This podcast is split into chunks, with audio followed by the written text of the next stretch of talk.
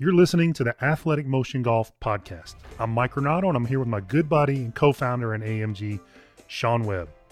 We have one goal with this podcast to help you improve your game.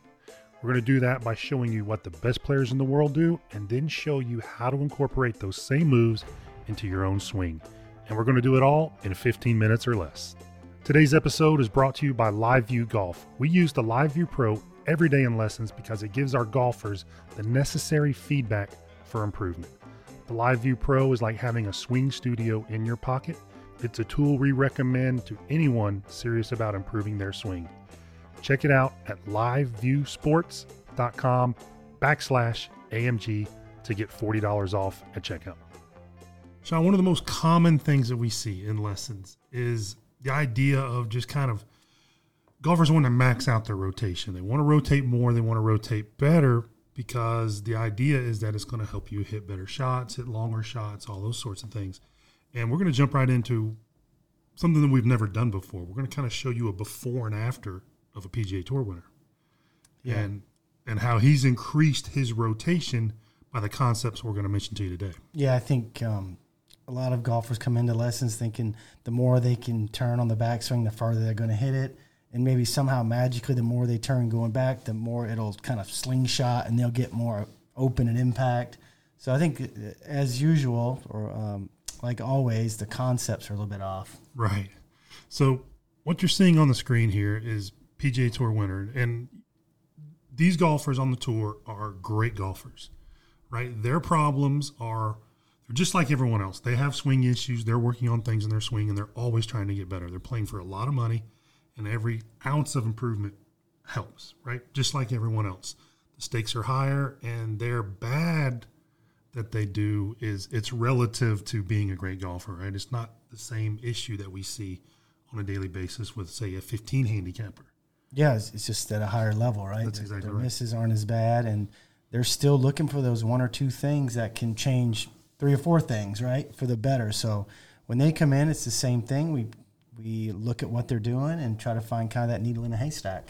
Right. And with regards to the topic we're talking about today of this hip rotation, we'll see maybe 2x worse job with most amateurs than what we're going to show you today, but the same concept holds true. Yeah, exactly. They they suffer from some of the same things, right? Not as bad. As bad. When they miss the sweet spot, it's not on the chrome of the of the face, right? It's it's dimples off, but it still has a negative effect when the margins are so razor thin out there. Yeah, and, and out there too. I mean, this ties into what we're talking about today. Being able to control the club face at these high speeds, that, that's paramount, right? It's one Absolutely. thing to hit it far, but you still have to hit the ball and play. Absolutely. Okay, so what you're looking at on the screen here is a PGA Tour winner. And we're going to show you this is before swing, and we're just going to kind of roll you through his uh, backswing here to impact. And you can see we've circled or we've put up on the screen here his rotation numbers, his rotation with his pelvis, his rotation with his rib cage. Okay. So you're going to see those play live as he starts to roll back. And we'll take him up here to the top right there. Now, if you'll notice that his max rotation happened just before the top with his pelvis, we'll say right in there. So almost 47 or it's 47 degrees, almost 50 degrees. So, you know, there's a variation from swing to swing. So we'll just round this up so I don't have to do a lot of math and we'll just call that 50 degrees here of rotation. Come on, Ben. 50 degrees of rotation. That looks like 500. We'll just say 50. 50 go. degrees of pelvis rotation at the top. Okay. Now let's take him down into impact.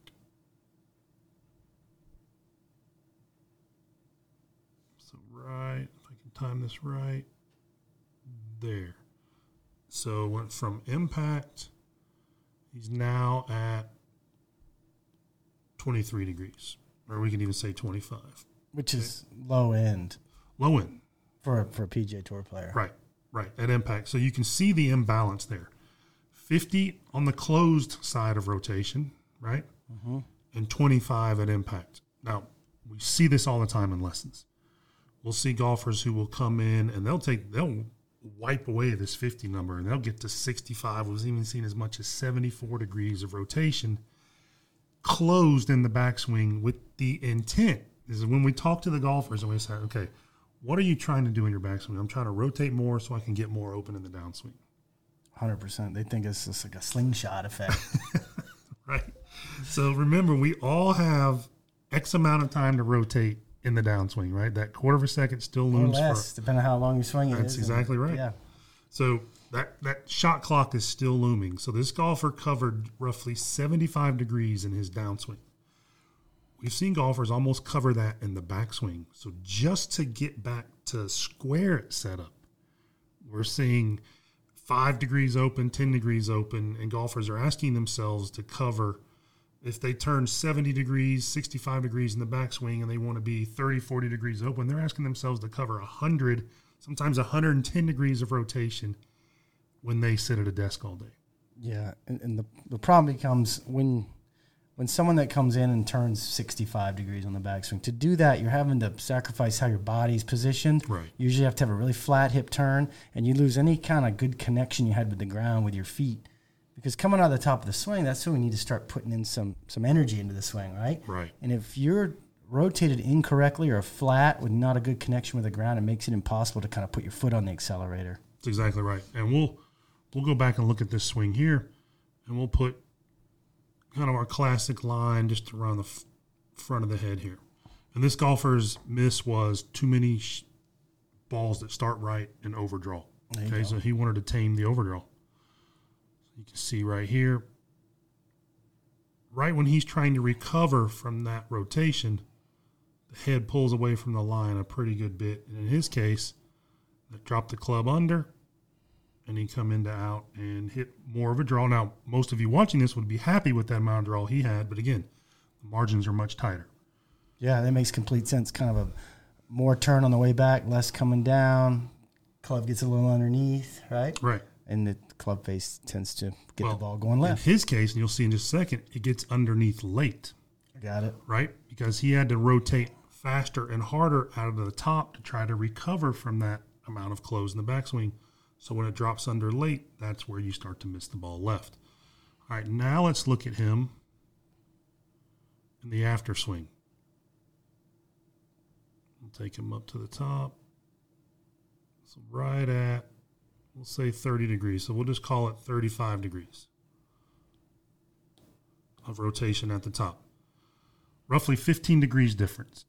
Okay. Now we did not ask him to restrict his hip rotation.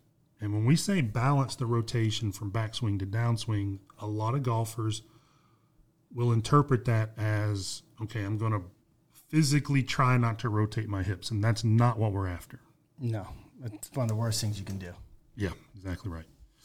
Instead, you want to make sure your body's moving with the proper tilts. And in, and in just about all cases, that means better leg work. You control your hip motion much better, much more accurately, and much more useful to you by controlling how your knees move in the backswing and downswing. Yeah, and getting the knees move to move correctly will get the tilt of the pelvis correct, and even where it is laterally, you don't want to move it toward the target too much on the backswing either. So, getting that pelvis in the right position will allow you to maximize your turn the correct way, and it'll kind of naturally limit itself. Is the way you want to think Right. about it. Well, yeah, we all have a certain range of motion. I think when we were messing around the other day, I think I was able to get my pelvis to turn almost 90 degrees in the backswing. But to do that, it looked nothing golf like, right? Exactly. Then if you put yourself in the good tilts, you work the knees correctly, the pelvis kind of has a much shorter range of motion. Now, it's not a short range of motion, it's just a much shorter range of motion, typically for most golfers in that 35 to 45 degree range. Yeah, and the way I like to look at it, you know, when you when you put your pelvis in that uh, bad position, kind of flat hips, um, and overturn, it's like trying to get your car going starting in fifth gear. Right. You- You're limiting how much uh, acceleration you can get right out of the gate. So, getting the pelvis positioned correctly, getting some tilts, and then uh, having the pressure in the right place allows you to kind of spike the ground immediately, right, and get the pelvis Yes. moving faster. And we're able to see it now. We got the luxury of having these force plates now to go along with gears. And it's kind of fascinating to see how the ground forces move around depending on how where you tilt the body and put the pressure. So we got the advantage of kind of uh, having the knowledge from that as well, which makes it which makes it kind of fun, right? Absolutely. cause and effect. Takes away a lot of guesswork. It does. Okay, so let's look at him on the downswing now. So bring him into impact. Let me find the right impact spot. Right there. So 31 degrees. So he's gone from 35 to 31, and it was 25 and 50. Yeah. So this is much more balanced. And in some swings, this was dead even. It was like 33 33. Some other swings, it was 35 open, 33 at the top. So, given the variability from swing to swing, he's now balanced out his pelvic rotation. And we'll show you here in just a second. It made his club move much better, which allowed him to hit what he wanted, which was more shots on target. Yeah, and, and everybody thinks of balance is just kind of how you're uh, balancing yourself as far as between your Whether you're falling over or not, yeah. and, and there's a lot of different balance points in the swing. I would Mm-hmm. say, and this is an important one. Just kind of symmetry of rotation. Yep, absolutely. So let's roll him now into impact, or excuse me, into this overview. And this is one of the coolest things we can do with gears. You can actually lay a golfer's swing over top of himself. Okay, so you can see the before and after. The yellow swing was the before, and the blue swing is the after. Again, we'll put our line right here so you can see the difference what we looked at just a minute ago.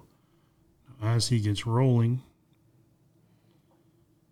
so anytime you see, especially with a good player, when you see what looks like small differences here on the screen, they are huge differences. You're talking the difference between being in the fairway and being in someone's backyard is just a few degrees. That's right. It Right. doesn't take much at those speeds, especially. Right. And a few degrees, a few inches, or fractions of an inch in most cases, you're talking about a big change. Now you're really starting to see the difference in how these clubs shallow and what that shallowing looks like coming down. So you can see in the after swing, the blue swing, how much more shallow early he is. Okay. By again, not having to fire the hips so hard out of the top. And then the club will get on plane more right here, coming into the ball rather than under plane in the yellow swing, and you can see the head is much closer to that starting line. Again, just gave him a much more neutral path, much more neutral club face. These guys are already good swingers, and they know how to score, and he was able to take that and play pretty darn well with it. Yeah, and I think um, it just makes a good point for instead of just trying to figure out impact, you have to kind of go back in the chain and really see what the root cause is for the problems that you're having. Right. And I think that's a that's a better way to go about it than just trying to fix impact, which is just a fleeting moment. It's almost impossible just to fix right. that spot in the swing. So go back a few frames in the swing and figure out where the where the problem is really coming from. Yeah, and the takeaway here, I believe, is you know make sure your concept is golfers are great at doing what they're trying to do. If you're trying to rotate a ton in the backswing, max out that rotation, chances are you're doing it. You have to ask yourself, okay, from 65, 70 degrees, do I have enough athleticism? Am I flexible enough? Am I mobile enough to outperform what these PGA Tour players do? We hear it all the time. Why do you use PGA Tour players? The rest of us can't move like that. Well, in most cases, you're asking yourself to move better than what these guys are doing because of the concepts that you're trying to employ. So make sure your concept is that you can maximize your athleticism where it matters most down by the ball, not in the backswing, thinking that it'll show up down by the ball. It's not always, like you said, it's not a slingshot. The body doesn't work that way. It's not, and you make a great point. You know, we try to find the commonalities in great players. You know, success does leave clues, and we try to find the commonalities that anybody can apply in their swing. And I think um, you make a great point with this swing here. Absolutely.